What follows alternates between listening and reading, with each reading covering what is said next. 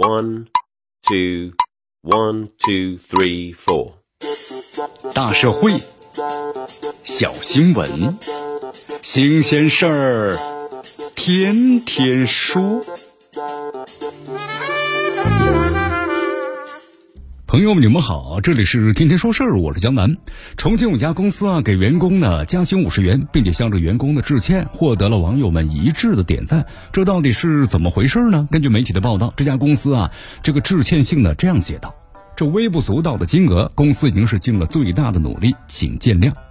在这个2023年呢，新的机遇呢正在发生。这公司希望呢和所有的同事们一道呢是努力把效益呢搞起来，逐渐是过上啊有尊严的生活。那么祝大家有一个呢充满快乐及收获的2023年。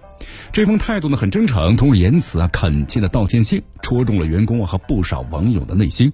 刚刚过去的2022年，经济和就业形势呢殊为不易，不仅是员工，还有很多企业出现了经营困难。那么这家公司啊也是如此，因为疫情反复，市场的缩减，那么高温限电等等缘故，这公司的效益没有达到预期。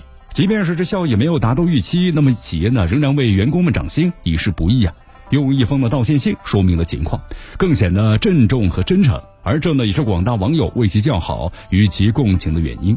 这现代职场中啊，有一些时候，这企业和员工个人的关系是错位的。这理想的职场生态中，这企业和员工并不是对立的关系，两者呢应该是相辅相成，共同进步的，而不是呢牺牲一方的利益向前发展。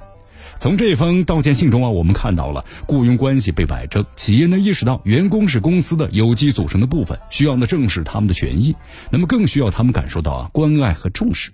那么这种意识呢，在现在的职场中却被经常的忽视。当然，被正视、被看到的员工个体也会呢报之以企业更加努力。客观而言的话呀，这加薪50元多么不多，而这是一份呢共度难关的郑重的承诺，也是一种呢平等的姿态的彰显。你看这份诚意，除了带给员工们理解和暖心，那么更是给员工啊注入更多面对未来的信心。共度难关，共同进步，从来都不是一句的口头话，它体现在每一天的日常的工作中。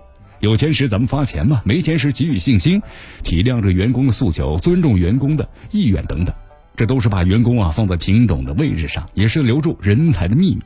如今呢，随着防疫政策的调整，各行各业全面复工复产，企业未来的发展形势是明朗而且清晰的。共度难关的时间呢，想必不会太久。这样一种良性关系，同样会助力企业发展。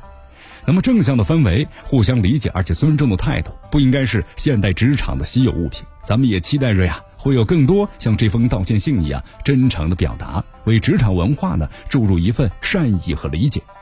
这里是天天说事儿，我是江南，咱们明天见。